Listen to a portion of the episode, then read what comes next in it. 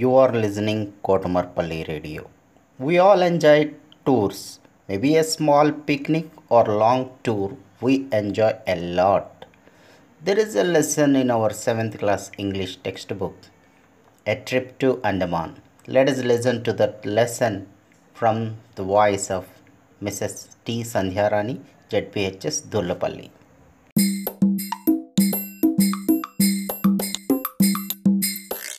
My dear children, welcome to our English class. Today in our class, class 7th, Unit 5, Reading A, A Trip to Andaman.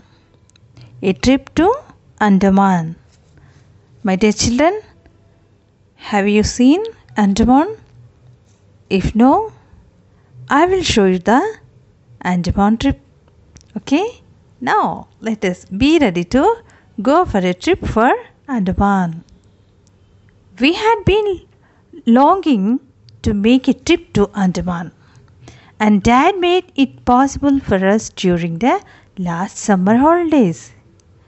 Soon after the examinations were over, Mom made preparations for the trip on the 25th of April. We took the Pinakini Express from Vijayawada and reached Chennai Central by 1 pm. After lunch, we hired a taxi for the port. In the evening, we boarded a ship for Port Blair, the capital of the Andaman and Nicobar Islands. The ship looked much bigger than our school building. It had four stories. It set out after sounding a loud horn. People who had come to see off their friends and relatives cheered them up by waving their hands. My sister Amala and I too waved our hands while mom and dad smiled at us. Tall buildings, cell towers, and factory chimneys began to vanish gradually. After a while, the twinkling lights of Chennai bade us farewell. Soon everything around us began to look dark and calm, but inside the ship it was all bright and beautiful. When we closed the windows and doors of our cabin, we did not feel the movement of the ship. On the second day, we came to know that we were in the middle of the sea. The weather was pleasant on the sea. The day was sunny and the sea was reflecting the clouds like a flat mirror. We saw dolphins swimming along the ship. They sprang and dived again and again. It was quite amusing. It was curious to know what other people were doing on the ship. So I went around. I saw some watching films and some others eating and drinking in the restaurants. A few were buying things in the fancy stores. I was surprised to see some in a salon getting their hair cut.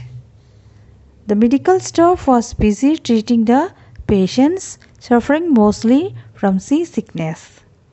The sanitary workers were on their job of keeping the cabins, corridors, and toilets neat and clean. The crew of ship was very friendly and courteous. They gladly answered all my queries about the ship. It was third day. Early in the morning, Mom wakes us up to show us the magnificent spectacle of the dawn at the sea. After two days, we reached Port Blair.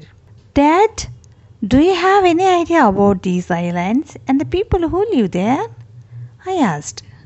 Dad said, I know a little. There are about 600 islands. They are located between India's coast and Myanmar. Only 37 of them are inhabited. They have plant, animal, and marine life in We learned that the inhabitants of the islands were the Aboriginal tribes, some of them lived far away from the civilized society. Despite this, the islands today look like a miniature India. We saw people of different languages, cultures, and faiths living together happily. We visited a famous national monument, the Cellular Jail. We learned that the Cellular Jail was built by the British. It was no longer a jail, it had been converted into a big hospital. Mahatma Gandhi Marine National Park. After a while, we reached an exciting place, the Mahatma Gandhi Marine National Park. The park was spread over a wide area of 15 islands. Open creeks running through the park area were a special attraction. We watched coral reefs, fishes of different colors, and sea turtles through glass bottomed boats. For some time, we felt ourselves as a part of them. Amala and I cheered the fish and turtles. We traveled by a ferry from Port Blair to a place called Havelock Island. The ferries carry people, vehicles, and goods. We enjoyed pani puri, samosa, and garam chai during the ferry journey. Havelock Island. A majestic lighthouse greeted us on our arrival at the Havelock Island. We felt as if the sandy beaches and greenish blue sea were warmly welcoming us. Some foreign tourists on the beaches were basking in the sun and enjoying themselves. We saw tourists enjoying swimming in the sea and riding on elephants. Silky sands, foaming tides, and cool breeze of the sea attracted us very much. We took lots of pictures of the beautiful scenery. Scuba diving. We visited the beach called Elephant Beach. To our amazement, we saw some swimmers diving into the sea from the motor boats. They were dressed in a different way. They put moss on their faces and carried air cylinders on their backs. I asked Dad, Why are the swimmers diving into the sea? Dad replied, They want to watch the coral reefs and beautiful colored fishes and sea turtles. They stay for a long time beneath the sea and swim along with them. It is called scuba diving. The scuba diving filled my heart with a spirit of adventure. I wished I could do it. Elephant ride on the beach. Lastly, we visited Radhanagar beach.